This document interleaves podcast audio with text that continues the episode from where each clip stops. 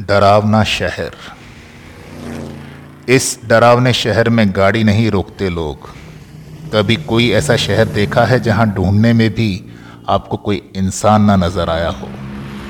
अगर नहीं तो बता दें, अमेरिका में ऐसा शहर मौजूद है। लेकिन इस शहर के साथ एक डरावनी बात भी जुड़ी है। आलम यह है कि यहाँ के लोग अब इस शहर से गुज़रने में भी डरते हैं। और जिसे मजबूरी में यहाँ से गुज़रना पड़ता है, वो भूल कर भी यहाँ अपनी गाड़ी नहीं रोकता। इस डरावने शहर से हर कोई डरता है। इस शहर की फ़ोटो एक बार फिर सोशल मीडिया पर तैर रही है।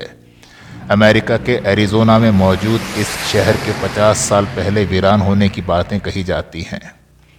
शहर में कुछ ही बिल्डिंग्स बची हुई हैं। कुछ समय पहले यहाँ कई हॉलीवुड फ़िल्मों की शूटिंग हुई जिनमें इसे घोस्ट टाउन के रूप में दिखाया गया है। ये फ़ोटोज़ क्लिक किए हैं फोटोग्राफ़र जेफ हैगरमैन ने।